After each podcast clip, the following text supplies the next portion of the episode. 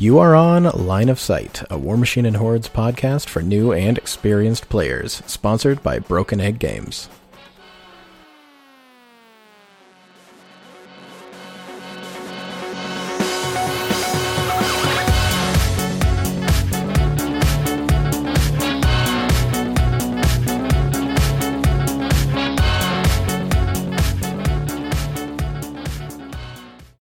Hello, everybody, and welcome to episode number 147 of Line of Sight. My name's Chandler. I'm here with Brett. We'll go with you Hey. today. Well, I'm first. Yeah. Jaden's also here. I am, but it shouldn't surprise you that you're first, Brett. I always put your name first whenever I'm talking about the cast because your name comes alphabetically first. Yeah. That's definitely how I think ever. Um, uh, we're also here with a special guest today, uh, Mr. William Hungerford, Lord of Bees. How's it going, man? It's going good. It's going well. It's been a very busy uh, week, and it's about to be a very busy next week. There's a lot going on. Yeah, it sounds Yeah. that way. Yeah. So, yeah, we, I'm going to just take a moment to talk about news, which is great because I haven't looked that much at news in the past couple days, so I don't know what's going on. We, of course, have a thing we're going to be talking about that is news from this week, which is kind of the biggest thing. Um, is there anything you guys can think of offhand that we need to bring up? Yeah, okay, There's- do it. Brawl Machine League is kicking off as of the day after we record this. So if we're listening to this, it's too late to get in your lists, but maybe not for Just- the next segment We're just, because we're just letting you know you missed out. Well, Yeah, it's well- it's three week segments again, right? Yeah, there's there's two three week segments. So I believe registration for the second segment will be starting in like mid December. Um, no, sorry, mid yeah mid December, and uh, you know you'll get to play in that one if you want to. I think we're gonna have something like 80 players again, so definitely respectable. And uh, we've got um, uh, two two friends of the cast running it this time, so Brett and I can do other stuff. We got people. Um, did we talk about the Black Friday sale last week? Uh, no, because it wasn't announced when we recorded it. That's right. So, So- there's a Black Friday sale going on. Uh, and Yeah. Jaden has put in a ton of work um, trying to make Brawl Machine lists that you can mostly make out of the uh, Black Friday sale. And, sale, and uh, Phil had went, has gone back, and that's unrelated to the sale, but um, because of the dynamic update and all the changes to stuff in there, he went back and updated all the all the articles he's previously done with BattleBox caster information from the dynamic update. because Phil's a machine, and I don't I know. know. I was, I was gonna say what one of the reasons that like content like the stuff Phil's doing is so hard is that every time there's a change, it's immediately obsolete, Yep. Yep. and very few people have the willpower to be like, okay, I got to go back through all my articles and fix them all. Yep. Actual madness. Mhm. Been there, done that a few times. Boy, is that not a fun process. And and I mean, his job isn't that stressful. He's just working in the health industry during a global pandemic. this is Oh, probably how he God. probably how he unwinds, man. I, he says that's actually what he says. He says that he um like he he to de-stress at work he thinks about War Machine, and so this is actually this is actually good for him. Good. There you go. not like Everyone listening should go play the Brawl Machine League to support this poor man. There you go. Yeah. Um, so I imagine next week we'll be talking about lists from that because there's going to be, Mm-hmm. you know, a huge treasure trove. I'm playing Mercs this time. I think what'll be fun about the list from that is that so the first league it was all very new, right? But this is like things have had some time to settle a little bit, and I want to see. I'm curious to see kind of what like meta starts forming. Yeah. Yeah, it'll be interesting. I don't. I don't remember. Um, are all the ar- are all the Archons in Brawl Machine, or are they on the the list? They're all in. They're, they're, they're all in. Yeah, all, we of, have banded. all of the, yep, the, all of them are there. yeah, the I know only there's, one like, we certain- were. There's certain We- casters, right, and like no huge Yeah. bases. If I'm not Yep. mistaken. yeah, so Yeah, okay. so it's a selection of casters, no huge bases, and then there's Asphyxius 4, Hellmouth, Sentry Stone, Hermit, and Covenant. Okay. Yeah. Yeah, we we were kind of watching the Void Archon for a while because it was kind of a is a bit of a bastard, but it's it's pretty manageable. Like it is a bastard, but it is manageable. Yeah. Archons are actually really cool in Brawl Machine because they do a lot of work, but you really need your solos to go stand on flags. So that's your you, this solos really weird solos are worth their weight in gold just for their ability to stand in a location. And so when you have a solo that actually has to do work, it's actually hard to use sometimes. Yeah. Well, Well, and the other hopefully thing none is- of the uh, hopefully none of the dynamic updated casters end up changing your list too dramatically, being that your league is just about to start. Eh, Oh well, even if they do, we're not we're not doing the first patch for like three months. So Oh, okay. uh, we we'll let them we'll let them play for a bit and then see how it goes. But I don't think anything that just came out of the dynamic update feels egregiously strong. Well, Yeah. it says the Crystal players. Um, but we, did, we did do Bethayne too. Oh yeah, Um, true. But Yeah. Bethayne 2's feat reads, "My army doesn't die for a round in Brawl Machine." yeah. Yeah. Turns out. Turns like out. eight models. That's all my models. Sick. so, Yeah. Uh, cool. Well, unless there's anything else uh, specifically going on, I think we can start kind of kicking into this. So recently, the the sort of big news uh, has been the recent uh, dynamic update, which dropped on the 23rd of November. This one's been pretty long awaited, I think. Um, there's been there's been a number of updates kind of talked about and hinted uh, officially from from Privateer for a while, and uh, this one. Oh, that reminds much- me. Hmm. I got confused by this. Will, could you talk about the difference between this dynamic update and we? I thought we heard rumors of a Storm Division one. Yeah, there is a Storm Division one in the works. Um, Okay. So that's not coming out till next year. It was going to Oh. be this year. Um, the schedule all got kind of pushed around a little bit uh, because uh, a global pandemic happened and it's still happening. Yep. Uh, okay. Okay, that's why I was confused. Okay, continue.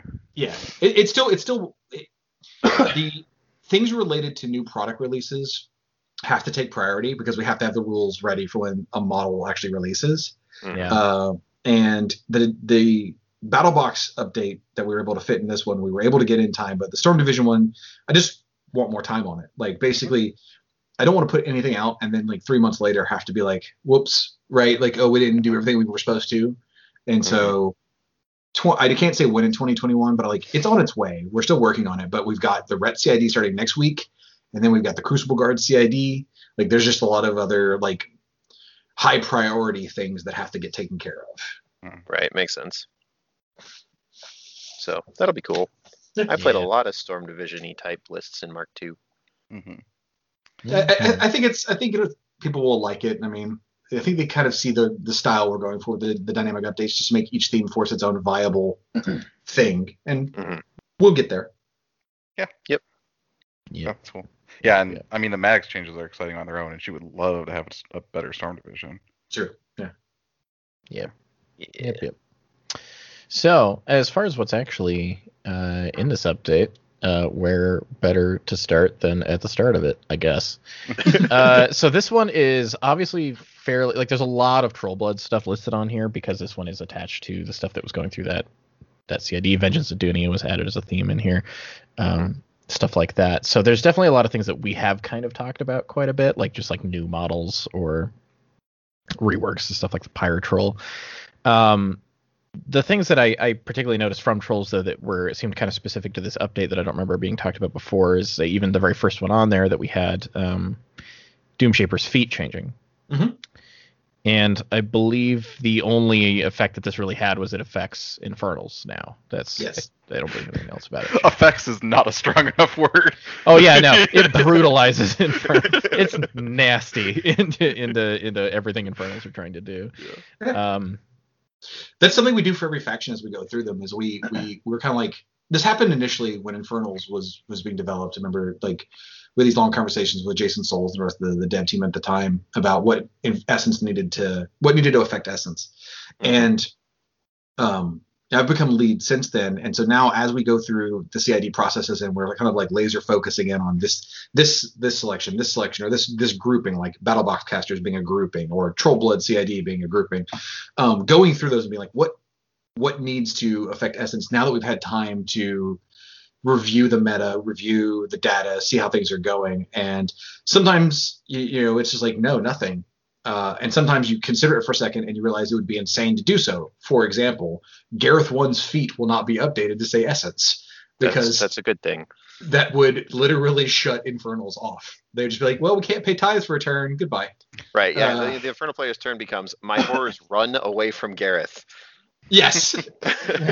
just scatter.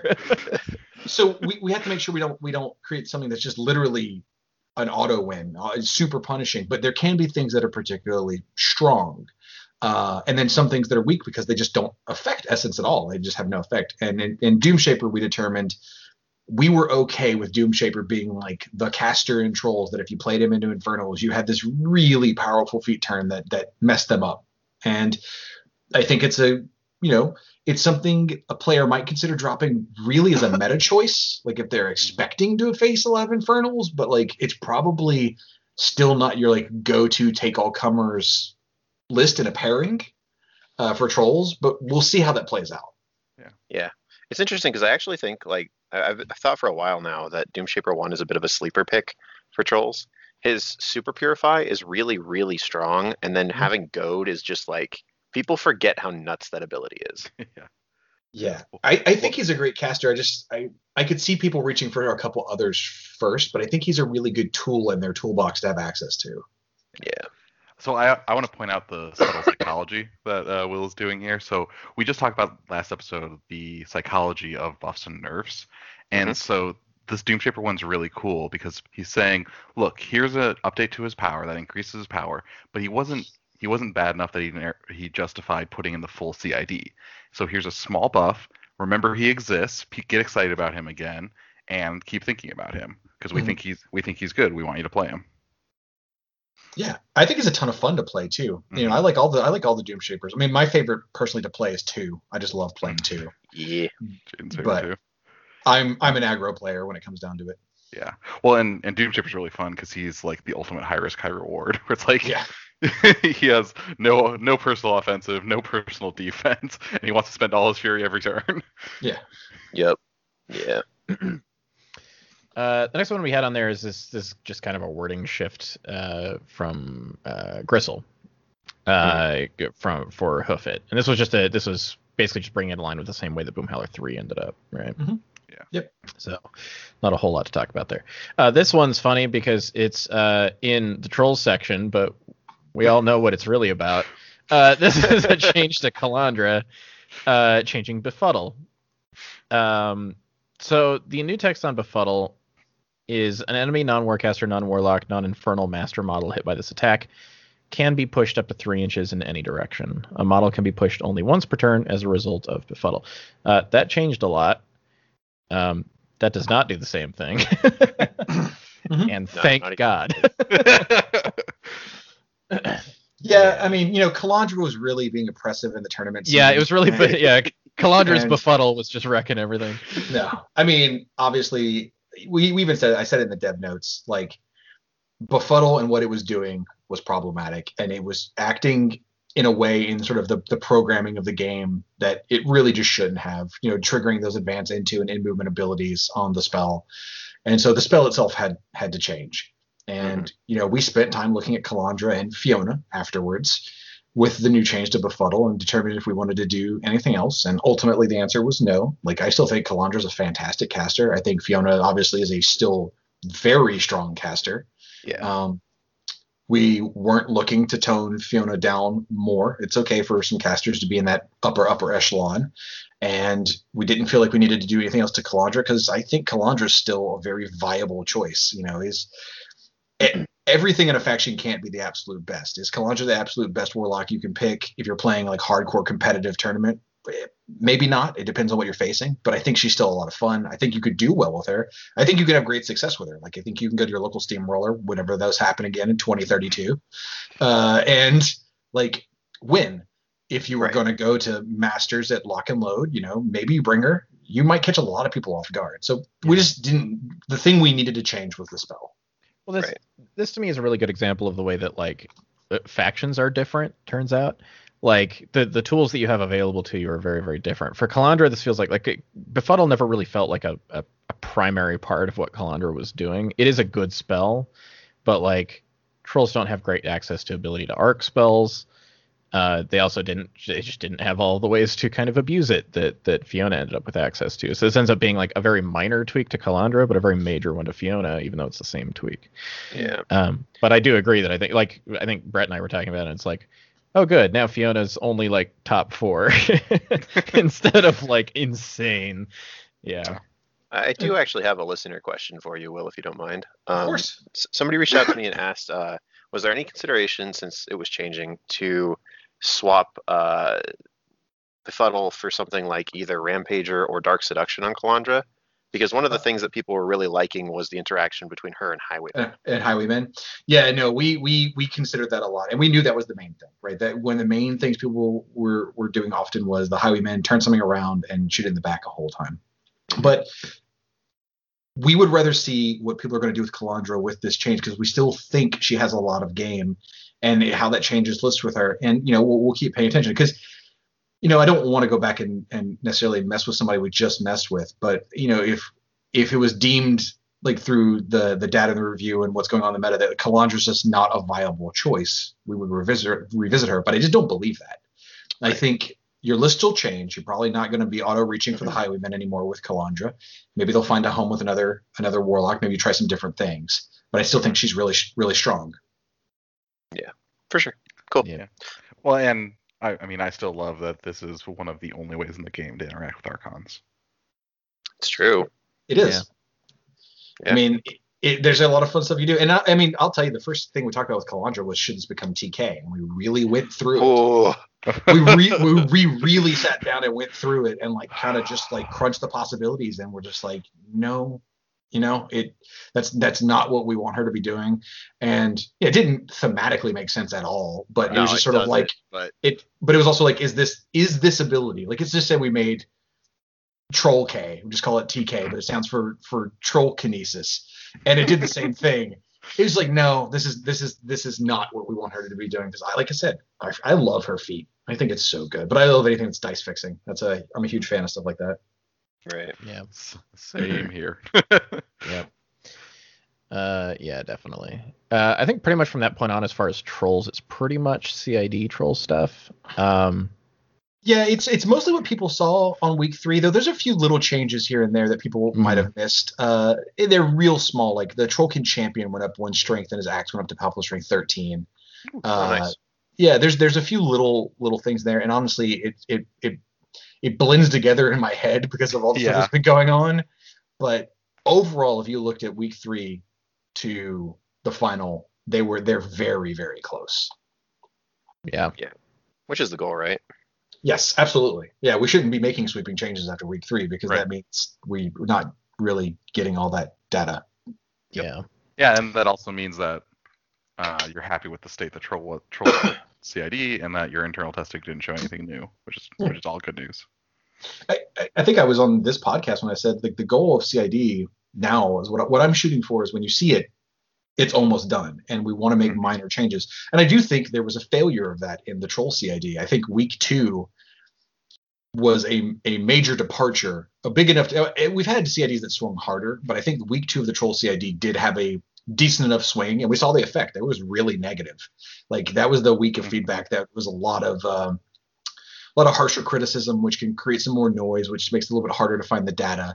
We did find the data, which did help us kind of swing back to week three, and we got there. And that's, I think the Legion CID is like the model, and I yeah, think I like, agree.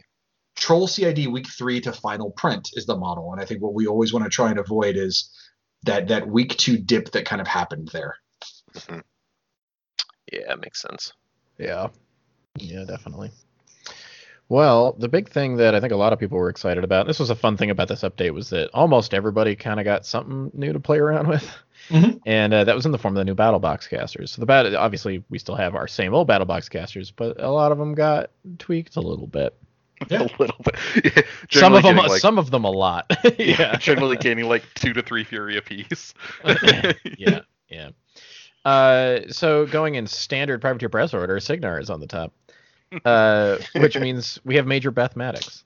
Uh, so Maddox gained Flank Storm Knight, gained Resourceful, which is one of my favorite rules, uh, and her gun gained Electroleap. Um, I actually got to see her on the table just yesterday, the new one, and she looked like a lot of fun. And the flank actually came up a lot. Really, It was kind of fun to watch. Oh yeah, That's Yep. cool. yeah, she killed like two heavies. It was great.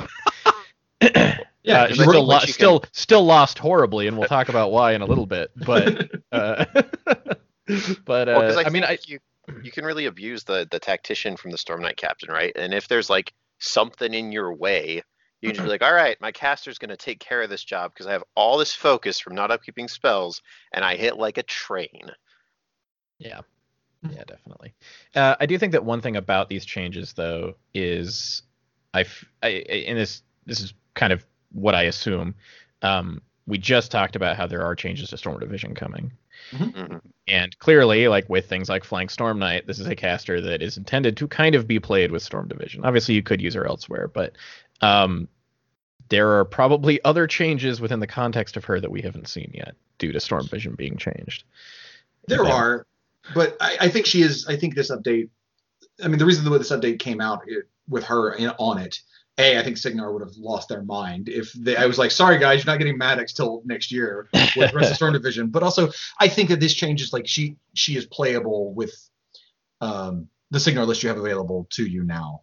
And resourceful was like the big big thing. Uh, Flank Storm Knight definitely shouldn't be um, underrated, but the first new thing we added and really like figured out was like what's her major problem because we looked at these casters and we can kind of talk about this in each one is it was first off do they have a defined role? Like what are they trying to do?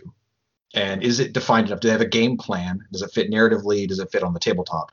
And then if they already have a defined role which i felt like maddox already had a defined role it was um, what are they missing to make them get there? And for maddox it was a she's focus starved terribly like she has all these great upkeeps and just you can't if you upkeep all of them, you're just sitting in the back being a buff bot. And then secondly, once she finally gets there, if she can deliver herself if it comes down to it, she herself is just not doing enough in melee. And so like I even think I even said in the dev notes, the electro leap on Storm Strike was just a little bit of utility. It's just a little something you can do on the way in. That was that was the the lightest of light touches. The resourceful and flank was the defining things we think that she needed. Resourceful being like priority number one, and then flank being priority number two. Yeah. No, I actually think the Electro Leap is really clever because I, I like when casters have a good utility on their gun.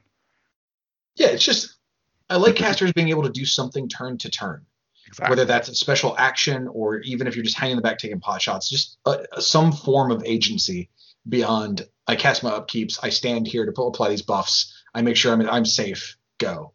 But Mhm. speaking of being safe, run Maddox with Sir Dreyfus for roadblock and double flank Storm Knight triggered off of each other and just have fun. Yep. when they tactician through each other. That's awesome. Yeah. Nice. Uh, so for Khador, we had, of course, Lord Kozlov. Uh, his feat was changed. Two friendly faction models currently in his control get plus two speed and armor. Uh, additionally, friendly faction models activating in Kozlov's control range gain an additional die on charge attack damage rolls. Uh, he also gained a gang fighter himself, and he gained gain eh, gained field marshal gang fighter. He also gained the spell jackhammer. Yeah, this is a big set of changes here. So I guess he wants to run Warjacks now. Yeah, Yeah. I mean, he wants to run a lot of either. You couldn't run durable infantry with him. Like you could run a man of war list with him. Like the idea that you have to be able to deliver infantry in some capacity to really trigger what he wants to do, and that could be himself. Like he could get in there next to a jack and be like, you know, uh, the jack goes in first. Maybe it like runs in, then he charges in uh, under feat or whatever, and then he just jackhammers it five times or however much he feels like just to murder something. But I think what we'll probably see people doing with him is switching between a more durable. I'm bringing like Man of War so that I can deliver these warrior models. They can survive to get there, or I'm going to flood the board with Doom Reavers and Iron Fang Pikemen, um, and with just some really, really hard hitting Khador jacks behind them, so that once you get in there under feat turn and get to throw some stuff out, he can do a lot of damage, and it is intentional. Like you obviously can't feat and then have the jack go up and then jackhammer afterwards because you had the jackhammer during his activation and that was a big big part of it. Like if the jack's already tied up you can jackhammer to free it up. And if mm-hmm. the idea is the jack's going to run into place and on Kozlov's turn you can jackhammer a bunch with it but obviously you're not going to have the jack benefit from both the bonus die on the feat and then get the jackhammer later as well. And that was like kind of a a decision tree we wanted players to have as they were playing Kozlov. Well, and I really love the Gang Fighter plus Jackhammer because Jackhammer's classic problem is that you're like Mat six or Mat seven and you Mhm. can't boost. But Mat nine is a whole different ballgame. Yeah, just a little bit. Yeah, and this is one of the, the casters I'd say the external playtest groups really helped us with the most because um, all these casters went through our external groups. Um, some walked out, I think, basically how they started with almost no changes at all. But there's a handful that was really pointed and, and useful feedback, and I think Kozlov got some of the best in terms of just like them giving us feedback on what they felt his role was versus the rules we had provided them, which then mm-hmm came back and were like, okay, I see where they're coming from and what they're trying, what they're they they want versus what we want, and how they can meet in the middle. And so the the gang fighter, field marshal, gang fighter change is something I added midway to the towards the end of the external cycle, uh, mm-hmm. kind of in direct relation to what all the externals were saying, and I think it worked out great. Yeah. One of the things that I really like about Kozlov's design is that he already had chosen ground, which fixes a lot of the Khador Warjack problems of terrain. Oh no. So he can like he was already set up to kind of take advantage of this because his mm-hmm. Warjacks already basically have Pathfinder anyway. Mm-hmm. So he can just be like, all right, this Warjack runs through this forest, especially like one of the one of the ones. Well, I mean, the Kodiak and the Girl already had Pathfinder, but they come to mind because they run ten instead of eight, which is a big, you know, difference there. being able yeah. to do that with anybody is a big deal because going through terrain is a problem. And Jackhammer lets that Jack sort of charge through line of sight blocking stuff. Yes. Yeah. I, I expect a lot of people like I, am trying to figure out which jacks I expect people to run with, and honestly, I expect to see a lot of ruin on him. Is my like early or my early guess that people are going to be playing him in, in wolves, and because ruin is just a a super gross gang fighter target. Like just straight mat 10, pal 20 with dispel to get through whatever they might have on them. And it's just, oh. Probably mat 10, pal 22 because there's probably a Void Archon kicking around somewhere. Sure, yeah. That's a good gang fighter. it's a pretty good gang fighter. Yeah. I don't know if that works actually. It might be friendly faction. Yeah, probably. I don't know. Um, the next, just well, just because one thing to be careful of is um, his feat is model, not model unit. So you're gonna want to do a whole unit um, under the feat because you get more of those additional, the sweet, sweet additional die on attack damage. Um, mm-hmm. But it's very easy to have them like charge out of his control right. Well, no, that doesn't work. It's it's very hard to catch like an entire uh, SR 20 2019 table um, because he can't quite catch the whole table. Yep. Yeah, definitely. Uh, the next one down is Protectorate. This one I'm excited about because I like this caster anyway. Uh, Malekus, the Burning Truth. Uh, Malekus's changed quite a bit. Yeah, well, he really he just gained a lot. Yeah. yeah. Uh, so he gained an ability called Divine Passages. This is a once per turn at the start of his activation. He can use one of the following effects. So the different effects are Fable of Ash. While in uh, his control range, friendly faction warrior models get Ashen Veil. Lasts for a round. Hymn of Might. This model can cast one spell this turn without spending focus. Or Verse of Cinders. Friendly faction warjacks activating in this model's control range gain Blazing Wrath. This lets them charge uh, enemy models that are on fire without spending focus. He also lost Immolation and gained Brand of Fire. Brand of Fire is the POW 14 fire nuke. Is that right? Well, it also spreads fire around. Yeah.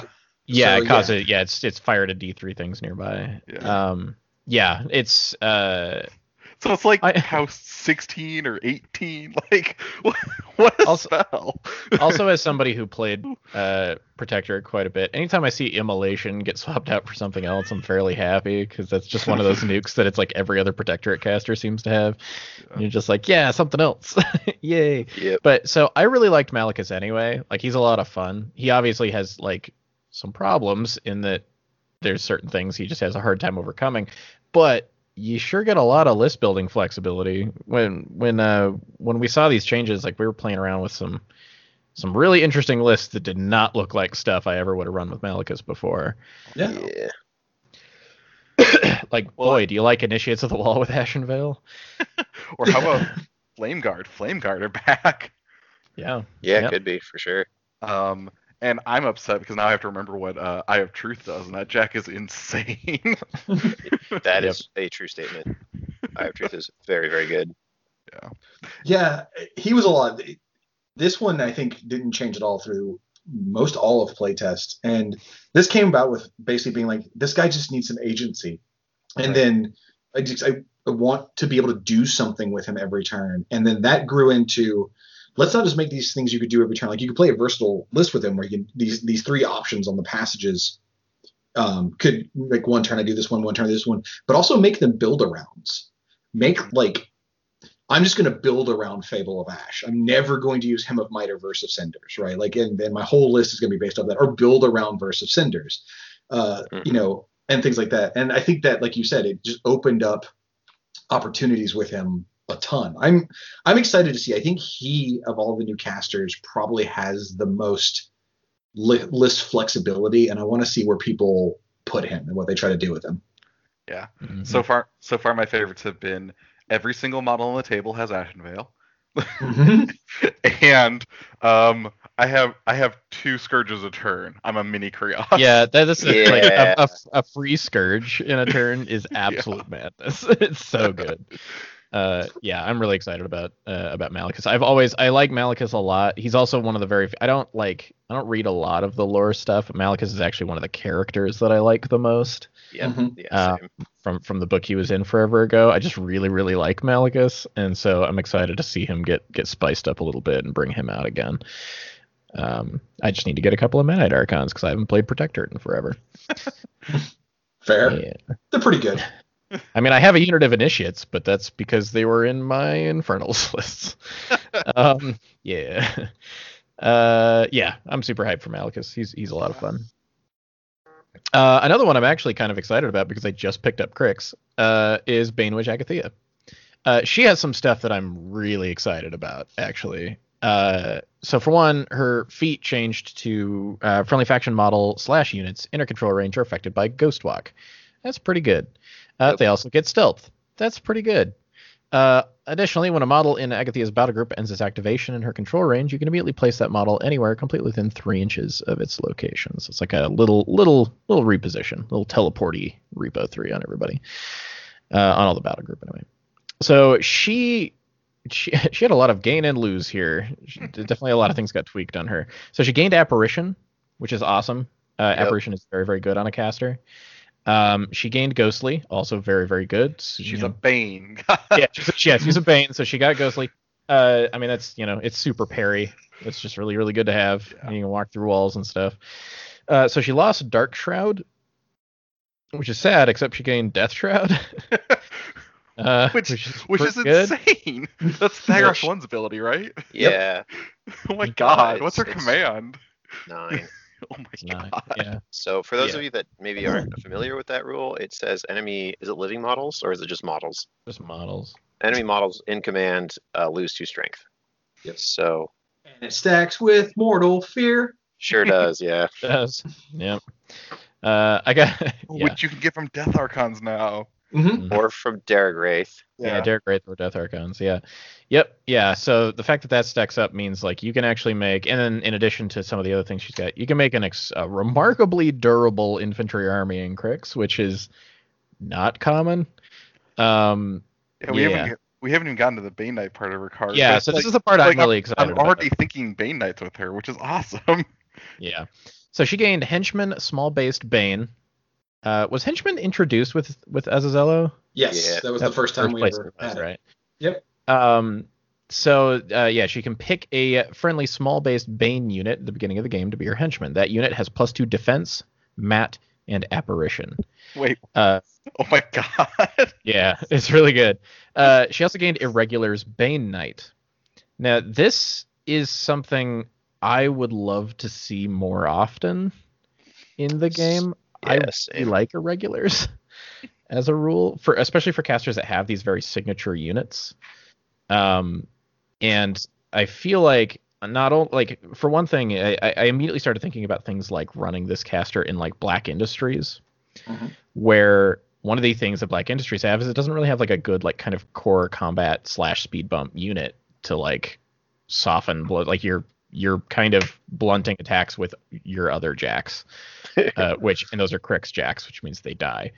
Um, being able to run an actually like pretty good like combat infantry unit, especially one with the henchman ability on it in other theme forces, is super interesting. Um, also Bane Knights with uh plus two mat in like so Bane Knights have set defense. So now Def 16 against charges at this point. Yeah. Uh, one of their biggest problems is that they're mat six. Well, they're mat eight now, and then they're kind of slow. They get apparition. Yep. It's Yep. Well, and irregulars doesn't limit you to one unit either, does it? no. Nope. Hin- Henchman's the only thing that's limited to the one unit. Yeah. Yeah. I I also love the plus two mat because it makes me want to take the UA because Yes. mat eight uh, defensive strike sounds really irritating. Yep. Yeah. Yeah, that sounds really good. Yeah, Um, and to speak to the irregulars thing, I've heard people say that, but I will tell people just to be flat out honest, we're very careful with the use of irregulars um, because it can have some very strange effects, especially when you say like, you know, there's casters that have really strong abilities with certain types of units, and so it would be cool if they had irregulars. And while narratively it's cool, opening that up to every theme force in a faction can actually be kind of stagnating if it goes too far um, if we made the wrong decision and made a caster who was particularly good, let's say we made an, uh, uh, another paladin warcaster for a protectorate, and they like buffed initiates through the roof, and then they had irregulars initiates. That would probably be like a mistake on our part. Uh, because suddenly you'd have one of the strongest units in Protectorate with this whatever crazy buff it ended up being available to every Protectorate theme force, and that can be really damaging to the overall like viability of all the types of lists and themes you can play. So Agathia brings, like you said, some really cool options to things like uh, industries and even uh, the fleets, but I don't think it's going to be oppressive. I don't think you're going to see Agathia everywhere, but I think you'll see her Yeah, more. which is better than not. Yes. yeah, she does something very different than every other Cryx caster. Yeah. Yeah. Another list with her that I've actually seen floating around a little bit that I'm a huge fan of is you play in Scourge of the Broken Ho- uh, Coast, and you can actually play Darragh Wrathe in that theme, apparently, which I did not realize. He's living. Um, yeah, and uh, so uh, you can like armor stack on the Banes and also on the Marauders and Bloodgorgers, and uh, then you can still make use of like Death Ride because there's Banes in the list. And I was just like, oh, that sounds awful. and then Charybdis with a three inch place and Hellrot, no thanks. yep. Um, it's very easy to miss, but uh, she herself is insanely mobile. So, Oh yeah. Yes. I mean, she she like kind of already after- was, and now it's like even more so. Yeah. Yeah. Yeah, I mean, if, she's- uh, I was gonna say if people read the feat and they're like, wait, what changed on the feat? Just to point it out, the only change to the feat was that the feat, uh, the three inch place affects her now, because previously it didn't. It was just her battle group and not her. And I think my exact words when I'm like Faye and I were talking about, it, I was like, well, that's dumb. Like, like this, why can't she? I mean, like she's got vanish, sure, but at the same time, it's a feat. Like it's okay if this works on her and she gets to vanish at the same time. So we were cool adding it. mhm. Yeah. Yeah, I like it. Yeah. Definitely. Yeah, so if you need to put your Death Shroud, you know, what, 9, 11, 17 inches away from where you started, go for it. Yep. Yeah, uh, given that she is actually a model I'm not sure I've ever physically seen, uh, I need to pick one up because I don't have one. Well, I was talking about, like, what do you mean she has reach? Oh yeah, no, she's So got like like this big old yeah. No, her models, yeah. yeah, she's, like, she's got this fucking giant scythe. I'm like, oh, okay, yeah, I guess she could have two inch reach. yep. Yep. Uh, yeah, yeah, it looks super fun. Um, the next one down is Magister Helynna. So she got field, field Marshal Conveyance. Uh, War Jackson's models battle group gain Conveyance. There you go. Uh, other friendly models gain plus two to magic attack rolls against enemy models within five inches of a friendly model with Conveyance. So that's telemetry. Oh, but telemetry requires a command. And yeah, telem- yeah, telemetry is command based, and Warjack commands suck. uh, Uh, in fact, doesn't exist. Yeah, they are non-existent. Yep. Yeah. So that rule would not work very well. Uh, although it not being telemetry means it would stacked with telemetry. Yeah. It sure does. Um, the other thing is she got uh, tune up faction warjack as a star action. For anybody who doesn't know what that one is, uh, it's base to base, uh, target friendly faction warjack. If the warjack is in range, which is base to base, all attack and damage rolls resu- resulting from its next basic attack this turn are boosted. Tune up's very good. Yeah. Yeah. Um, Especially since uh, Ret has several good spray jacks. Yeah. sprays or the giant AoE five high pow gun on a colossal they have. That's even Um, better. You're right. yeah. yeah. well, it's like this is the Rhythm of War caster, right? Yeah. Yeah. Mhm. Yeah, so it's like fully boosted spray, walk three inches away. Yeah. Isn't Rhythm of War a full advance? I don't know. When's the last no, time I it's, played it's, this guy? it, it's three inches, It's three Okay. inches. Okay. But it's three inches after all friendly mo- models have ended their activations. So it's, right. it's yeah. End yeah, of turn. end of turn. Everybody moves three. Oh, so you still get your conveyance, Yeah, it's Yeah. it's it's like a repo that happens all together at the end. which is which I think is super fun with um Hemera. Is Hemera the new one? Um, because you can get mark target and conveyance and then run away. Mhm. Yeah. Yeah. I like Get it. it. Yeah, I mean, she definitely got lighter touches than some of those, but we felt Helynna was in a really solid place beforehand, and tune-up is super strong. Um, Yeah. It's a good rule. Conveyance will like some lists won't care. Some lists it might come up when she maybe casts I don't know four strike or obliteration as a like hail mary, and then for the players out there that like want to play their Shyeel caster and, and nothing but battle mages, and I know there's a lot of um, like competitively, a lot of people probably aren't going to be going for their the battle mages first. But that doesn't mean there's like not people out there who just love playing, you know, forges and want to just play their battle mages. This is a fun little like nod to them and something they can do. And the thing is, she didn't lose anything. Like it didn't it didn't cost her anything to gain these. And there's a lot of ret changes coming up, but I don't think people even necessarily need to worry about the what all the buffs ret's about to get to just look at her and like she's she's got decel uh, she's Mhm. got a really interesting feat in that you know neural crippled systems and and and plus three armor, uh, which is in my opinion really strong. And then like you said, tune up in red is is great. Like Discordia loves tune up so much. Yeah.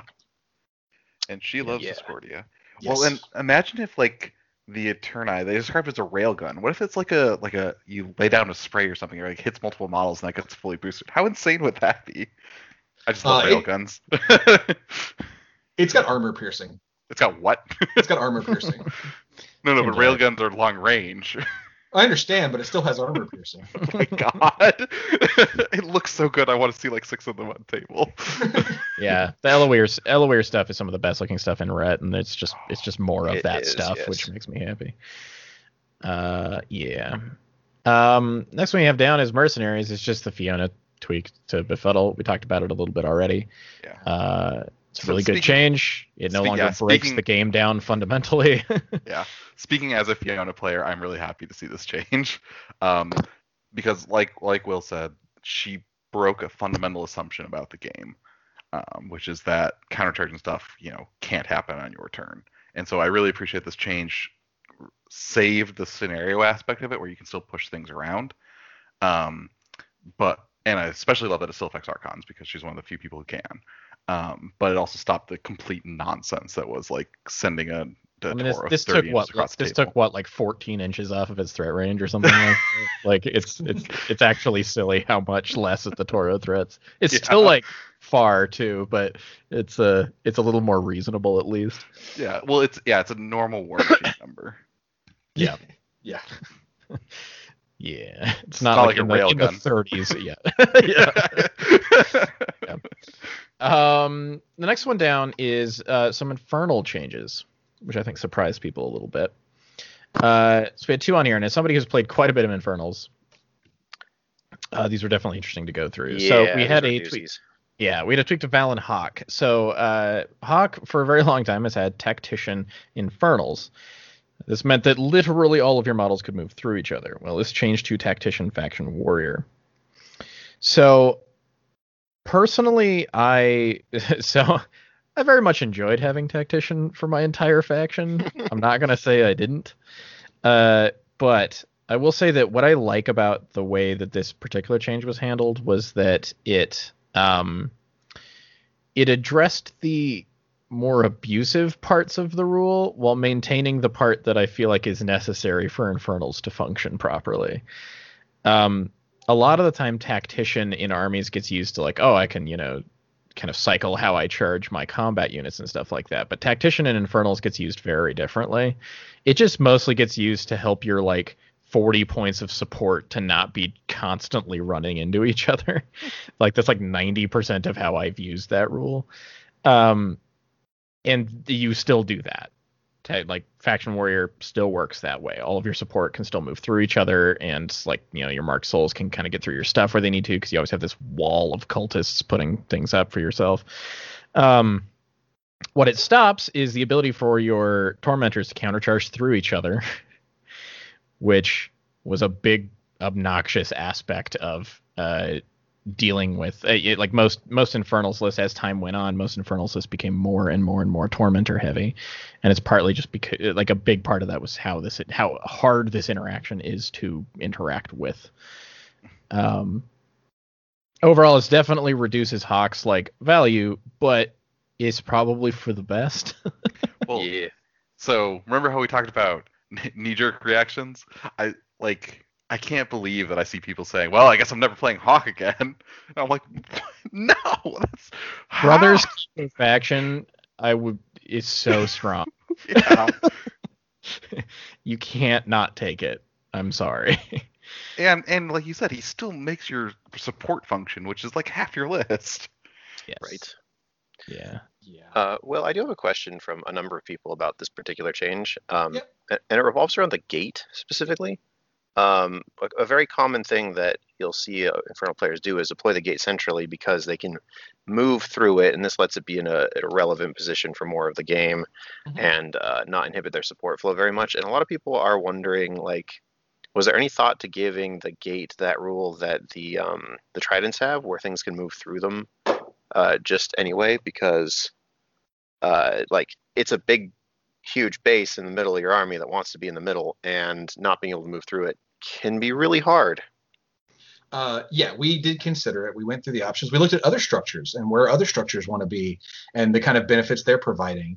Uh, you know, anything from the uh, uh, the Cygnar Trencher. Uh, I, why is it, I want to say bulkhead, Blockhouse. but that block. I was like, why? But bulkhead is the wrong word, and I don't want to say that. uh, you know, the exemplar tower, everything like that. And um, you know, ultimately we decided like we're we're making this change. We this is a fundamental change to an aspect of Infernals that we want to see happen. We wanted them to still be able to move the the support pieces through each other, the infantry through each other, um, and Infernals is still an early enough faction that yes, I mean people might have been doing that, but it's okay if they don't anymore. Uh, the Infernal Gate we still think is a very strong piece for its point cost and all the things it provides people. Uh, so yeah, we we looked at it, we thought about it, we decided against it. Fair. I will say that the change does save me from one of the toughest traps that I ran into all the time, which was that usually I did like if usually where I put my gate was wherever there was an obnoxious bit of rough terrain that was kind of right in front of me, because it's like well it doesn't need to move so whatever. But sometimes that rough terrain would be small enough that the entire huge base would cover it. and I would try to walk through my own gate and completely forget that there's like water in it. like, like that that would happen all the time. Uh, so hey, can't do that. See, that's I thought you're- I guess. I thought you were gonna refer to the trap that Jaden fell into, where after a long day of playing Infernals, he was Oh borrowing some God. Crucible guard. Oh, And, and, and He's proceeded to wrap his own railless in models because he was so used to I having sure did that. on everything. Uh-huh. Yep. In like three different units, so there was like Oh, no yeah. convenient way to unpack it. Yeah. Uh-huh. Yeah. Yeah, I mean- that was a interesting. Valen has. We should just never have tactician faction. Like that should just not be a thing. The closest thing that exists is Ostrom with tactician Rulik because of the list you're going to play him in, and in in general that is that is okay because of, of of what it's doing. But most of the tacticians you see are either on casters or if they're on solos, they're on very specific types. You know, tactician, storm knight, or whatever it might be. But for sort of an omnipresent model that you're taking that's already providing something as powerful as you know brother's keeper um, it was just nuts. It was too much. And we were seeing what it was doing to play play trends and how everybody was using it. And it was just it was honestly kind of oppressive to face and to deal with. And so um, i doubt you will ever see tactician faction whatever faction it is ever appear in war machine again Yay! Oh, wow. You'll still- that's, that's my heart. you'll still you'll still see you know faction warrior faction jack you know Yeah. this subset of keyword but i i will be hard pressed to ever see a reason to do that Yeah. Yeah, definitely. Uh, the other tweak to Infernals was that that uh, introduced uh, ch- introduced changing types onto into a theme force, right? Where like you literally can't play a model in Heart of Darkness that isn't an Infernal. Right. Yeah. Uh, do do do. Tormentor's mat was reduced to 6 Mhm. So one thing that, and, and I mentioned a little bit that like Hawk's tactician was part of what led to these extremely kind of I would see with literally every caster like just starting with four, sometimes even five tormentors, sometimes more. Mhm. Um, and part of that was that this was an extremely efficient heavy for what it was, especially due to being mat seven. Um, and uh, uh, obviously with just like the nature of of countercharge, their efficiency, uh, the tactician, things like that. One thing I'm glad about is that my playstyle with Infernals uh, doesn't have to change much because I never really did this. so I'm like, hey, my Agathon lists don't really change at all. Neato. Uh, yeah, I definitely can understand where this tweak with the Tormentor came from. Um, it's it was very good heavy for what it was. One thing that I remember, and this kind of came up, and I know it's cross faction comparisons are always kind of a mess, but uh, one thing that we've talked about before is uh, when you start comparing um, uh, tormentors to the uh, Legion Carnivean chassis. Um, it actually became very favorable to the tormentor a lot of the time, and part of the reason for that was the base mat seven uh, Yeah. was really really good. Yep. Um, and this was on a model that kind of should have been worse for like many many reasons. Um, overall, I mean the change makes sense to me. I understand people are upset, but and and we definitely thought about this one of are we doing this? is the tormentor a problem because of Valen or is the tormentor a problem because of the tormentor and like once we were locked into the Valen change it it really came time to I think the tormentor got a light shine on shone on it because of so many lists out there being I start with five tormentors uh, and then we just had to really look at it and really look at it. And and there was a lot of different things but i think mat 7 to mat 6 is a light touch but it is an important one. And mainly because of the effect it has on the accuracy of the counter charge you're still going to boost when you need to you need your activation and you need to hit something. But it just brings those counter charges a bit more in line with you know most models that you can spam lots of that have counter charge. Right. Well, and the other Right. thing that this does is that it really actually changes the essence economy quite a bit because you can no longer like fairly reliably hit that def 12 def 13 range um, so instead of being able to just like charge the tormentor in and then like use your initials and maybe like an essence and then send another one in you you kind of have to commit like a couple essence to that activation now which makes it harder to keep them fueled over the course of the game which means that that essence economy is much more fragile, which, like, which I kind of feel like it was supposed to be. Yeah, and there's a, there, there's there's still things we're we're reviewing on that. Not saying it, and a lot of people are like, "What about the hermit?" And the hermit's on our radar. He's on he's on the list, but Mm.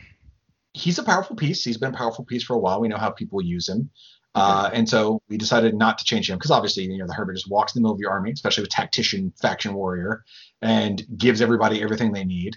But now at least like you can't walk the hermit like in the middle of a pack of tormentors and have him do what he needs to do. And then the tormentors are like, well, we don't care. You're on our way. Like it requires at least a little bit more positioning on his part than it did Mhm. before.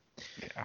I also think that this change actually, oddly enough, gives uh, Omodamos more value than he had before, which is nice because I think he's in a lot of respects the, the least valuable of the three masters, um, from like a competitive standpoint. And so this actually makes it so like Omodamos kind of does something, which is that he kind of fixes back this nerf by by Yeah. nature of having synergy. Um, It's also interesting because the hawk nerf like hurts him the most, I would It think. does, yes, yeah. So, So- there there is definitely that. Uh, but you at least kind of have have that going for you. Um, I'm still gonna play Agathon the same way I always was. So there we go. Yep. Uh, I like that guy. Um, do do do. Next one down is Circle.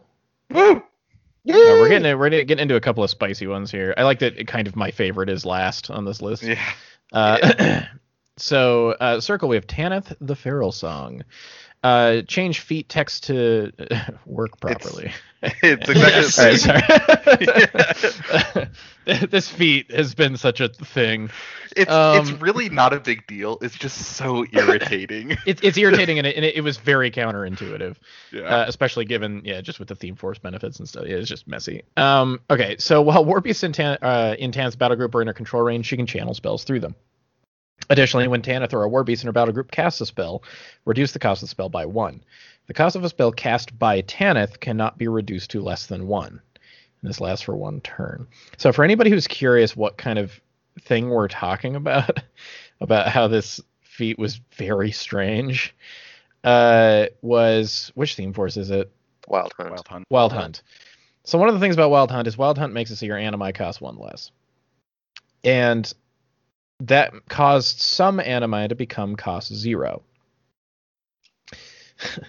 the problem is with the way that her feat used to be worded, it would stop that theme benefit from working and your animi would cost one on the turn that you feated. And that doesn't make that makes worse. no sense. Yeah, it would make your army weaker for a turn.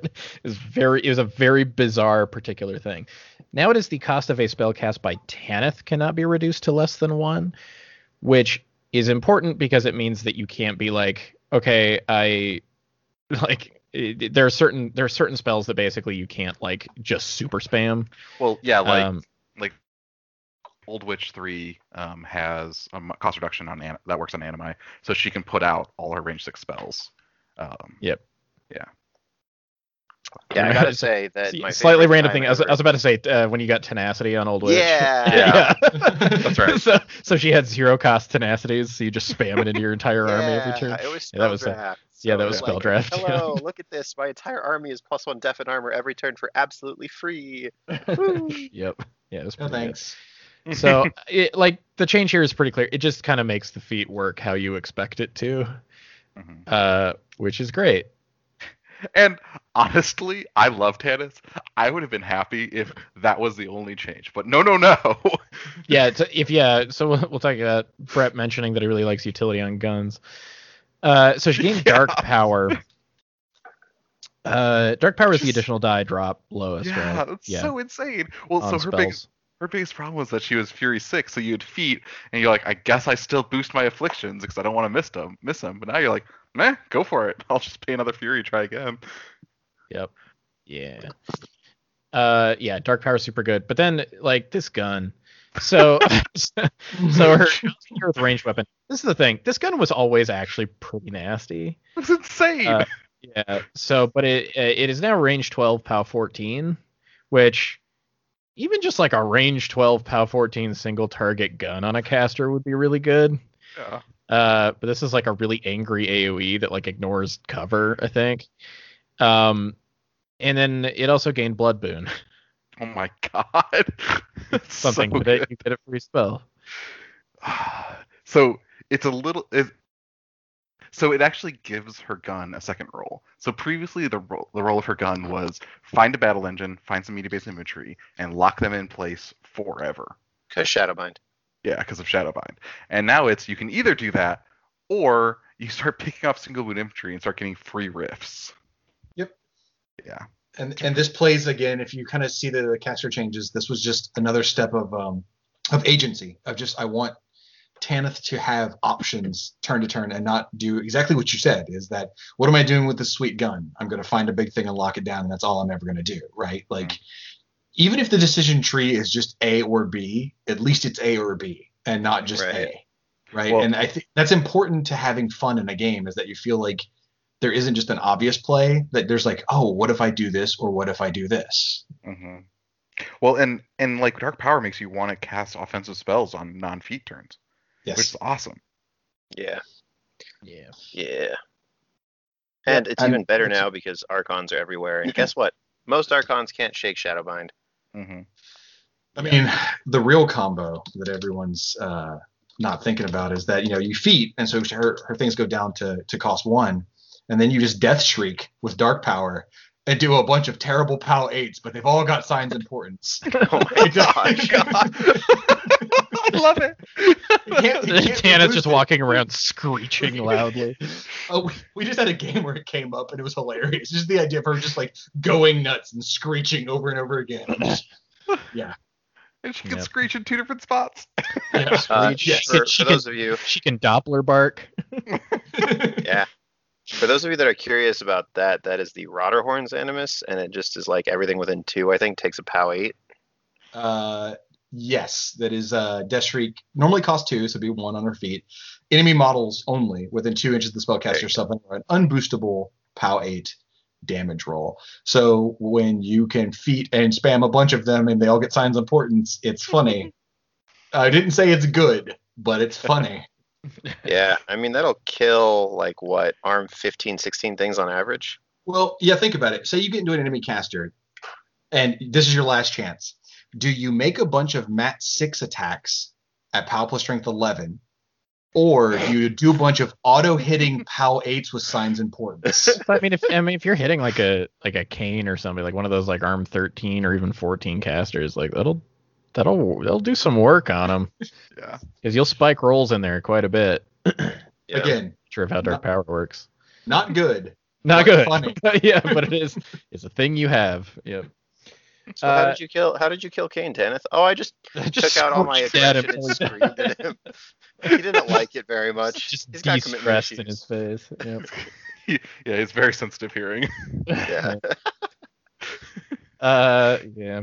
Uh, okay, so you remember how I mentioned earlier that I watched a game with Maddox and she lost really bad? She was playing against Zakar. Uh huh. That's good. um, so Why are we saying Zakar- that? We're saying Zakar's good. What oh is- my god, it's so exciting. This guy is beastly. Uh, yeah, Zakar woke up a new man. Boy, did he. Uh, okay, so his his def increased to 16, which is great because Zakar always had like weirdly bad defensive stats, so that's nice to have a little bit better. Um, is Matt increased to seven because he will actually want to go hit things now. Uh, he gained parry, which is fantastic. He gained Alpha Hunter. Which is So- amazing. Yeah, Alpha Hunter is an incredible ability on Absylonia 2. What it does is if Zakar kills an enemy model with an attack, his battle or uh, war beasts, his war beasts get plus two speed and mat, and I believe the and I believe he can all they can always like run and charge for free Mhm. uh, with Alpha Hunter. Well, Uh, the thing I love is that the part of Alpha Hunter that Zakar cares about is very different than the part that uh, Absylonia 2 cares about. yes, for the most part, yeah. Yeah. Like she Uh, really wants that speed. She doesn't care about the free charges. She can get that elsewhere. I guess he can too. Um, but he loves the free runs and he desperately, desperately needs that speed. Yep. Uh, so uh, he also gained a reposition five, which is great given his other tools. Well, and he's got Uh, parry. yeah. Uh, he lost the enraged star action. That's fair. I don't. It never really came up. Um.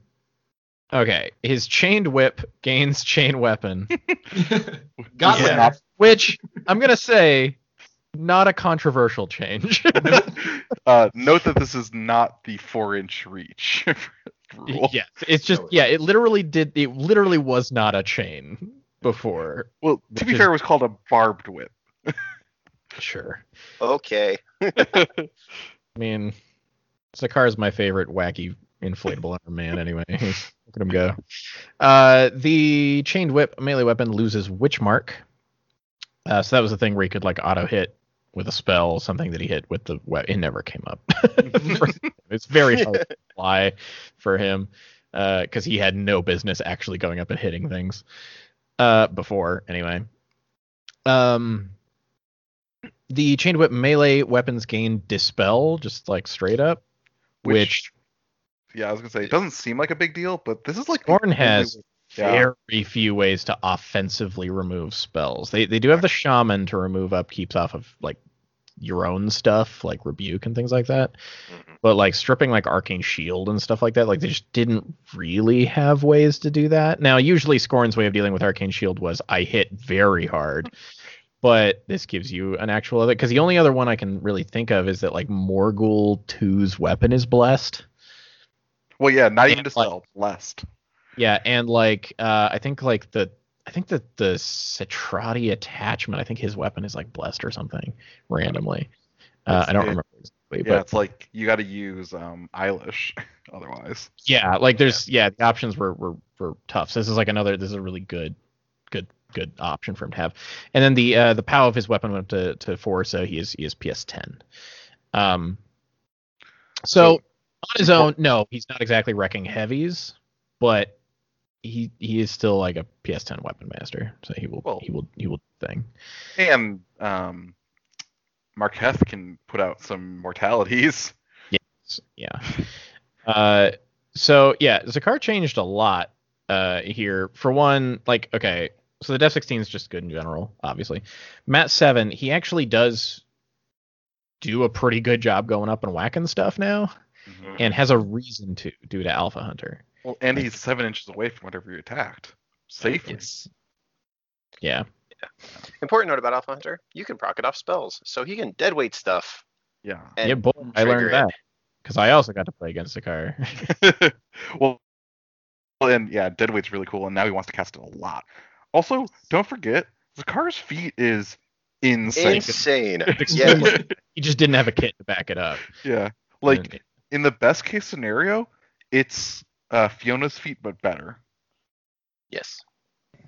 yeah, mathematically. Yeah. And it's a small thing, but don't sleep on the fact that he has pursuit and parry. Uh, Right. Though that is not a combo you always see.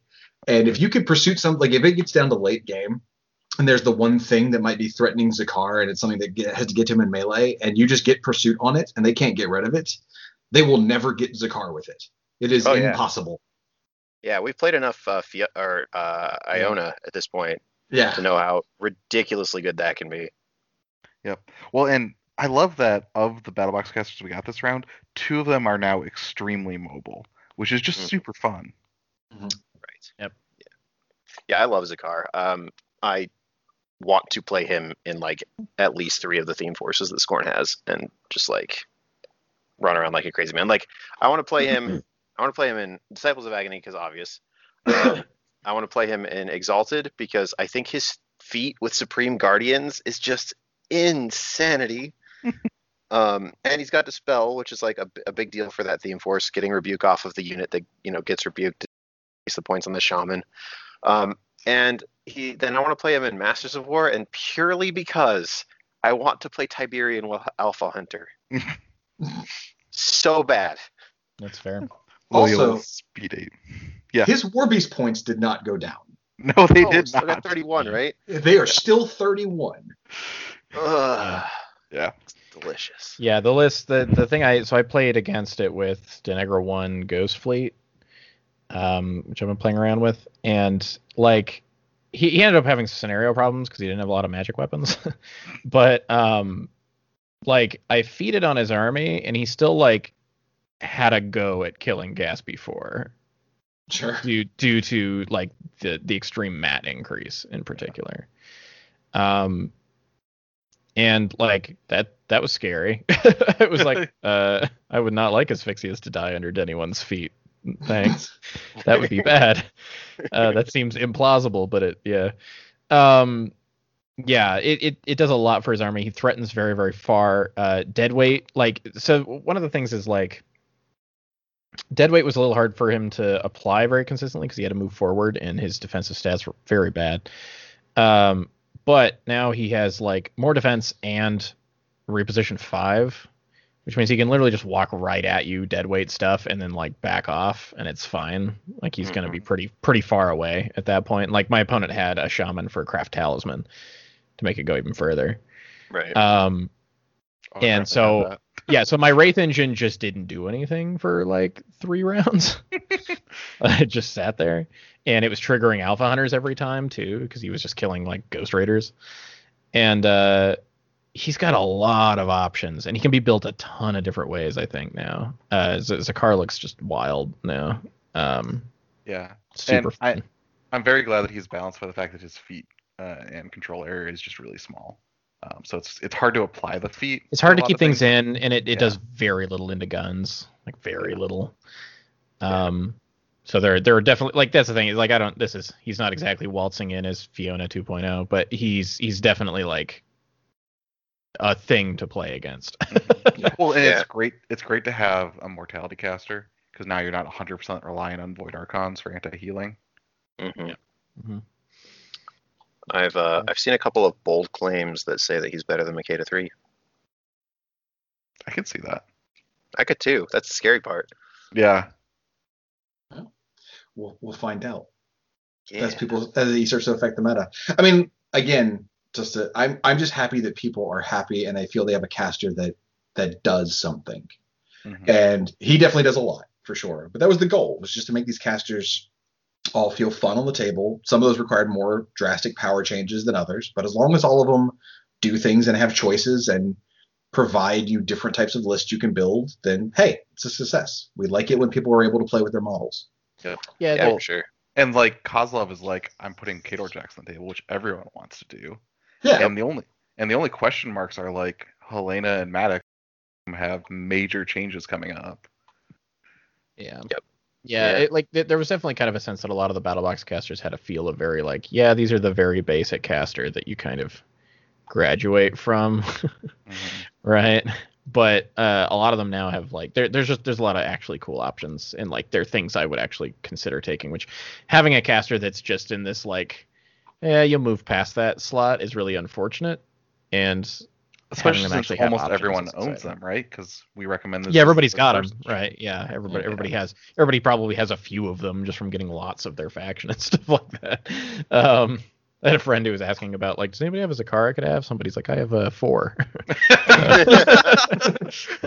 so if you want one, there you go. Nice. Uh, yeah, yep, yeah, yeah. I'm excited to play around with them. I really want to play around with Malekus and Agathia, uh, since I have those factions. Kind of. I have a little bit of Cryx, but yeah. More And obviously, we've been enjoying Kryssa like a lot. yeah, So, Kryssa it's that is change. I think my favorite caster in Legion, second to nobody. yeah. And we didn't talk about Ragnor, but we're obviously Yeah, that was part of the yeah that was part of the Troll Blood stuff. Yeah, and they were supposed to come out early. Like Ragnor and Kryssa were supposed to come out earlier with these. Like this was an entire package, was the Battle Box casters. But then because of those delays I talked about, when the Legion CID had to happen first, and then the Trollblood CID, we're like, well, let's just throw Kryssa and, and Ragnor in there. There's no reason not to. Yeah, it's like we've already got them mostly done, right? So Yeah. Yeah, yeah, and they they are dynamic and interesting. I I've played against Ragnor a couple of times, the the post CID version, and like you just have so many tools with that caster. It's insane. he's got like he's got upkeep outs, pulverizers, legitimately terrifying on all kinds of things now. Um, weight of stone on his battle group has been like my bane on multiple occasions. Um, I've even played against him a couple of times in Vengeance of Dhunia, and they're just like, "All right, I have five, I have six Razor Boys," and I was like, "Why?" And then the Oh, a next, bunch of little like, bunch of little little weight of stone bots. at yeah, three, Ooh, it's like I ooh, that's this obnoxious. guy, and I'm like, okay, I charge your what was I playing? I charge your Toro.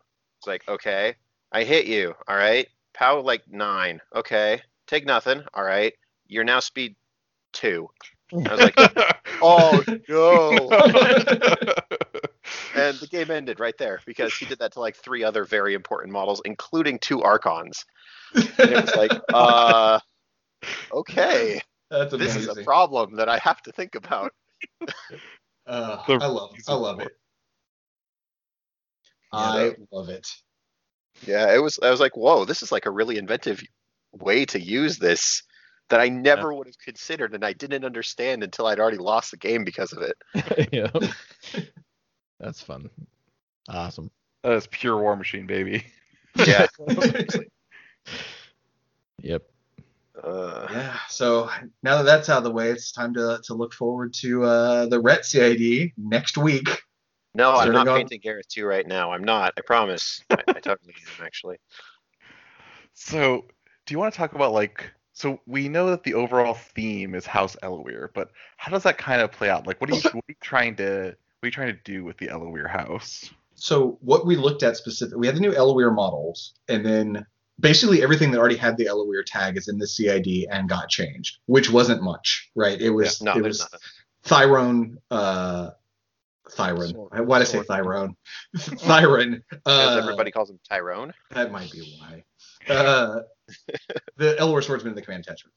And then we're adding Falseer. We're adding the uh, House Ellowuyr Wardens. We're adding the House Ellowuyr Warden Executioner, which is the solo. And then the Eternae is uh, a Vyre Jack, but fluff wise, it's a Vyre Jack that was built to the specifications of House Ellowuyr. Like they asked for it. Oh, Right. Um, so we have those new models, but we're like, okay, well, obviously they're going defenders, but what else do we want to do? And we kind of took the approach we did with Legion, which was like, let's look at two themes. Let's look at two themes that that haven't had a look in a while, and let's figure out what we need to fix on them. Uh, and so we chose defenders and we chose shadows. And at the same time, we also took a lo- look at Vyre and Shyeel Jax as a whole Mhm. um, and what needed to possibly change there. So I would think people should expect a very Legion CID style approach. You're going to see a lot of infantry um, that belong to those those two theme forces, and then you're going to see some like chassis level changes to uh, Vyre Jacks and like all Vyre Jacks are going to be Matt Six Rat, Rat Six now. Uh, Whoa. instead of wait, wait. instead, The, the the Jacks with a knockdown gun and a Hellmouth gun. No, no, no. The slam gun, baby. yeah, Oh my god. because they- all ret jacks are hybrid jacks. Every one of them is basically a, a, has a gun and has a fist. And we were like, okay, we want Shyeel to feel different than Vyre. And how do we do that? And we could separate the stats a little bit and we could do some other things. And one thing we're like, Vyre jacks are kind of like the the the beaters, but they do it both ways. They have really strong guns, and then when they get into melee, like a lot of them are really solid in melee. So they were all six five before, and we're like, it's just like you're not getting to use that gun as much, and just let's give them a little something. And so baseline heavies. This is this is for Vyre heavies only, um, because I think if I'm not mistaken, the Vyre lights are all six six already, but I might I be. think I, that's bel- correct. I believe yeah. so. Yeah. Yeah, so we're like, yeah, all the. Let me just check real fast while I'm thinking about it. I'll look it up later. Uh, the uh, we're like, yeah, all the heavies. Let's make them six, six. and then characters can go up, you know, higher than that if they need to.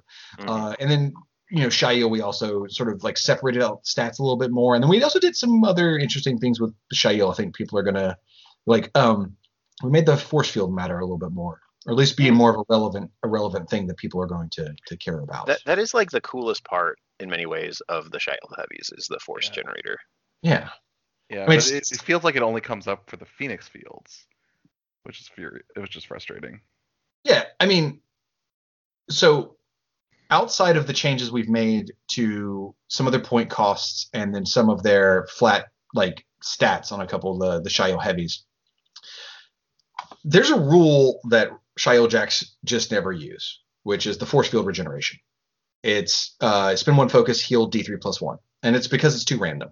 Um, you know, having a force field, being able to add those boxes is great, especially when you're able to say these are uh, ablative wounds that you're not going to effectively start messing with any of my systems until you get through. But nobody wants to spend one focus to heal two boxes. Like Right. that's ter- and in trolls and places that you have regeneration, it's different because when you regenerate, you're guaranteeing that you're getting a, a broken system back, right? Like you're you're fi- Mhm. fixing an aspect. So one of the things we're doing with the Shyeel Jacks is the force field's going to become spin one focus to flat heal five off the force. field. Whoa. oh Um, my god. Well, and and wait, and so that'll stack with the Phoenix Field? Yeah, it's just that is going to be the base level. Like, there's Oh a my base level God. Shio, Shio rule that you could spend one focus to heal D3 plus one. Now it's going to be spend one focus once per turn. If your field generator's intact, heal your shield by five. Uh, and all Shyeel jacks, lights, heavies, everything are going to get that. The colossals. Oh, the everything. lights too. Anything that has a, anything that can heal with the, the field generator. Nice. Wow. Uh, and we think that that will give them uh, even more daylight between Vyre and and Shyeel, but also make them feel like they have a unique rule because you know like I don't think you always see the Shyeel ones necessarily getting up there in melee, and now they can just be a little bit more durable. They can get there and makes like plinking away at them like small arms fire even worse because you can just kind of undo the damage quite easily. Right. Uh, Especially since you have a ton of extra focus flying around. Yeah, right, exactly. So I think that they're going to see those changes, and then just in general, a lot of the changes to the mentality we're taking towards a lot of the uh, the infantry. I will tell you when you look at the Mage Hunter stuff, a lot of who has AD, who has ambush, and who gets it from where has changed. Um, so that it, infiltrators just have ambush Mhm. flat. Oh. Like they they just have it. so they went from having it to not having it all to just having it. It's just having it. Uh, Which means Eiryss 3 has attached deployment now, and she can ambush with her gun with uh, the infiltrators and show up with them, which is nice to have. That's hot. Uh, but as another spoiler, Mage Hunter uh, Strike Forces just have flat AD, Oh Uh, yeah. all of them. And now that means the Strike Force commander has been opened up to do something different from for the unit, uh, instead of being the guy that that gave them uh, that. So now, if you're bringing Strike Force, well, every unit's ADing. If you're bringing infiltrators, every unit's ambushing, and that allowed us to open up some design space on all these solos, command attachments, and other things, and make the Mage Hunters feel like the army that they feel like they already start up the board and they're already in in your face before the game begins. Like they've really snuck up on you, and now they're going to try and alpha strike you. I mean, obviously, these are units that are not the most durable, and they're not like if anyone's expecting the Mage Hunter Strike Forces to be able to survive, you know, heavies or anything coming at them. That's just they're elves wearing cloaks. They die uh, but you know they're going to sneak up with stealth and stuff like that. And we just took this approach to everything. Uh, the the uh, Risvas defenders, the House Ellowuyr swordsmen, making sure that everyone had a place and a defined role, and that it felt unique, and that you didn't always have to pay necessarily a tax for a unit to be good. That the unit would be good, and that the command attachments really were that. They were attachments that you added on that made them feel like they did something extra and special if you wanted to use a requisition option or or buy them. Right. So kind of like uh, uh, Faralore on um, the Legionnaires in in uh, Yeah. Legion. Actually, I, I think he's a great example. I think you can look at the swordsmen and be like, okay, are blighted swordsmen, blightedness swordsmen good by themselves, and are they good with the Abaddon champion? Obviously, they're much better with the Abaddon champion, but like, are they fine without him? Yes. And then Fairlore, it's like Legionnaires, I can go either way. Mhm. Um, and the units in this will run that gambit between like this swordsman by themselves, which are still fine and appropriately costed, or Legionnaires, which is like, yeah, do I feel like the K-Man attachment? What is my list doing? right. Yeah, it's gonna be cool. I'm excited. Yeah, and then just other things that I think people have been asking for for a long time. Some things that I think people are not expecting whatsoever. And then, of course, we'll have all the new stuff. And I am very excited for people to see Falsier. And all, man, the external playtesters have been playing Falsier for three weeks now. And she has gone through some changes. they're- things the- are they? Uh, well, the first response was something along the lines of, What have you done?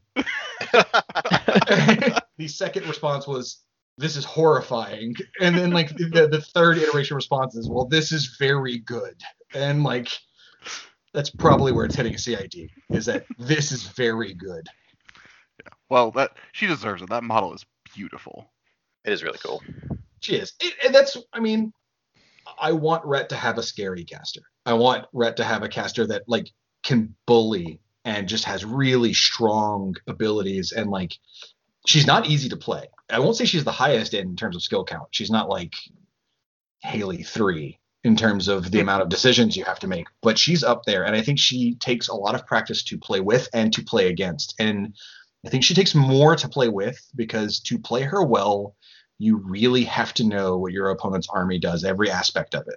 You have to know what you're going to do with your bounties, how you're going to use them, which when you need to buff with them, when you need to debuff with them. Um, and if you make the wrong decision, it can cost you the game. Hmm. Uh, like I've talked on this, this show before how she has these bounty tokens that she's going to be able to put on enemies, and that you'll be able to spin tokens off enemies to generate effects Mhm. so you get some at the beginning of the game for free that you get to put um, out on you get to three tokens to begin the game and they have to go to different models uh, slash units. When you spin one you spin it off either a single model or a unit and then that effect affects the model or unit. So if you put it on a unit of somebody you only spend one token and the entire unit's affected. If you put it on a solo you spin it off that solo. There's no range. You can spend tokens anytime during your activation phase so it doesn't have to be her activation. You could do it before she goes, then she goes, then you could use a token after she goes. Her feat puts more tokens in play and opens up another effect on that feat turn that you can use tokens for. And then she has a spell that lets you put a token on enemy. Hmm. So she's got an, an immediate token distribution, and you've got to really be smart about who you put them on. and then you've got a few ways that you have to kind of get up there to put more of them. But to give you an example of two of the effects, uh, one is called snare and one is called prey upon. Snare says um, you spin it off enemy model slash unit, and snare says target model slash unit uh, suffers minus two speed for one round. Okay. Dang. That's a that's one of many abilities she can spin it on. Prey upon says spins off a model slash unit. Friendly faction models gain plus two to attack and damage rolls when targeting this model slash unit for one turn. So one is prey for Mhm. one turn, and one is minus two speed. Those are two very, very different things. And knowing who to put it on when the game starts, who you're trying to get more bounty tokens on, and how to spend them and when and on what turns is going to be the skill intensive part of playing Falseer. Because as you'll see when she comes out, you'll see her other abilities, and she has other abilities that are debuffs that stop people from doing certain things that aren't just negative speed. And you have to be smart, otherwise your plan will sort of fall apart. Uh, the good thing is she's very survivable, so she does have a little bit of forgiveness in that she's not the easiest nut to crack, but your strengths can fade away really quickly with a few bad decisions. Hmm. That sounds like a super interesting puzzle. It, Yeah, it it sounds is. Sounds like you got to plan like two turns in advance. Uh, that that's kind of her fluff. Like her fluff Yeah. is that like when she goes into a battle, she's already pre-planned how she's going to take out everybody, and then it's just this sort of symphony of destruction that goes Oh, off. so as- so she's Robert Downey Jr.'s Sherlock Holmes. in in armor, In with armor. a sword, with a big old sword, or whatever it is she had. you know, She has she has an axe like the Jack, right? Oh, I think yeah. all of them have axes. They all every new Ellowuyr model has an axe. Okay. I will say that seeing the because we saw a bunch of the renders of uh, of stuff from uh, from Doug, I believe, and uh, the uh, the solo, the executioner, almost made me want to go buy Ret on its own because I was just It is like, so cool. look at that, he's so chunky. He is a chunky, chunky boy of violence. yeah. it's it's it's actually really annoying because I can't decide of those three. I like the sculpt of best. Like they're all like best in class. It's very Well, yeah, I mean, it's like I'm excited about the Eternae because I don't Yeah. actually like how Ret Jacks look, like pretty much ever. like it- they're just aesthetically not my thing, but that thing looks incredible. Yeah. It's so cool looking. Yep. Yeah. Yeah, I'm excited for that thing. I, I think it's it's pretty close to final. I think we might tweak the point cost a little bit based on what it does, but in terms of what it does, it's really good. Um, it's it's a good beater. It's got some, some strong melee capabilities, but the first thing people are going to look at is the fact that it's got you know this range 14 armor piercing railgun. Uh, Range eh, 14. Wait, you just said it's Rat Six. Oh yeah, Tret six. yeah, that's gonna be the first thing they look at is the shat Oh the shatter cannon and just be like, Ossyan? Are we best friends? Or Garryth too? Or Garryth too? Yeah, it's it's. But interestingly enough, in the playtest so far, uh, people like it, and we're just trying to figure out where it needs to be costed appropriately so that it's worth its points, but not you know too expensive you'll never take it, or not too cheap so that it overshadows every other thing in in Ret. But it's a scary, scary gun that it's got. Jeez. Nice. So so it's it's a hunter, but it's a heavy. Yeah, Okay. Seems yeah. good. it's it's pretty solid. Huh. Sick. That uh, Awesome. that that's intriguing. I like the response, sick, and then just huh. yeah. When you see the when you see the CID, it'll it'll all come together. Uh, yeah. I mean, I'm hyped about that. It also looks really freaking cool, so that doesn't hurt. Mhm. Yeah. Yeah, it's a good looking bunch of models in this cycle. I mean, it's, Yep. a hunter's not a good. I mean, a hunter's pretty close, but hunters are only POW six. It's higher than Yeah. POW six. What? Yeah. Okay. All right. Uh. Okay, I'll need to ad- digest that one for a moment. Range 14, more than POW 6, has armor piercing. Whew. Well, and it's non-character, so I It thought it was non-character. when you, yeah, when when you when first was announced, I'm like, oh, that's a sweet name. I bet it's a character. And They're like, no, no, it's FAU. Yeah, I mean, the more of its its fluff is that you know, House Delaware is mainly like the martial house, right? They're they're all about swordsmen and, and fighting. And so when they commissioned Vyre to make this thing, they wanted to be able to fight, obviously in melee. But what they were looking for, since they don't have a ton of ranged troops themselves, they wanted, and their swordsmen are quite good at clearing up chaff. Like they weren't worried about just going into a unit of Winter Guard and clearing them out. They wanted something that would put holes in heavier targets to soften them up, uh, so that the the the wardens and the swordsmen could then swarm on them and take them down. And that's what the Eternae is. Like it's solid in melee. It's a decent heavy jack, but its main thing is it's supposed to on the approach just be blowing holes in tanks effectively. Mhm. Yeah, I mean, seems Yeah. fine. Well, and it's oh, that's gonna be so good. Like Archons hate armor piercing. They sure do. Yeah. But I mean, you know, shield guards exist, stealth exists. There's there are ways, and it's only one shot. And I mean, you you have casters that you can buff the Eternae. The Eternae takes buffs w- really well, I would say. Um, but it's it's not like it's rate of fire higher than one. It's just one big blast you get a turn. So Mhm. and they're point costed where you're not going to be spamming them like you would spam hunters. You know, I think anyone running like four or five Eternae has put a significant chunk of their army down in just trying to do the one thing. Yeah. And it's probably Yeah. not going to work out great for them to do that. Fair enough. But when it Yeah. works. sure, when when it works, it's great, but like I don't even know what you're facing at that point. I guess like Yeah. four Arc- battle engines and a caster. Just like just like two colossals or something. Yeah. Yeah. Butcher three and two conquests. Yeah, back. it's really good against that. Perfect. We've fixed the meta. Oh, We've done it. All right. Well, I think with that, we're going to go ahead and start closing this bad boy out. Uh, so I want to take a second to give everybody who has supported us on Patreon a huge thank you, especially with uh, how things have been the whole last year. It's amazing to me we have as much like support coming in as we do. Yep. If, yeah, because it's been a, a year. Yay, 2020 is almost done, and I don't think it's going to change much. so yeah, um, but yeah, seriously, huge thanks to everybody who does support us on on there. If you do want to check it out, uh, we are at Patreon.com/slash LOS War Machine. Uh, it's our tip jar. That's kind of how we've referred to it, and that's yeah, there's nothing locked behind it or anything like that. It's a fun way to kind of support what we do. Um, I suddenly support lost my you- notes. Yeah, Things you like so that they can still be there. yeah. Uh, do do do. You can check our website, which is loswarmachine.com. That's where you can see all of the articles we were talking about a little bit earlier that uh, our buddy Phil's doing, where he's gonna setting up, been setting up uh, uh, lists and stuff like that for Brawl Machine for all the different factions, which is pretty awesome, as well as any other stuff we've got. I actually have, I should be battle reporting my uh, Deneghra versus a car game. Lee Uh, so hopefully that Chandler goes- is going to write a battle report. I'm gonna write a thing. It's been a minute. That's amazing. Yeah. Um, I just need to stop being so sleepy. Uh, you know, like the rest of us.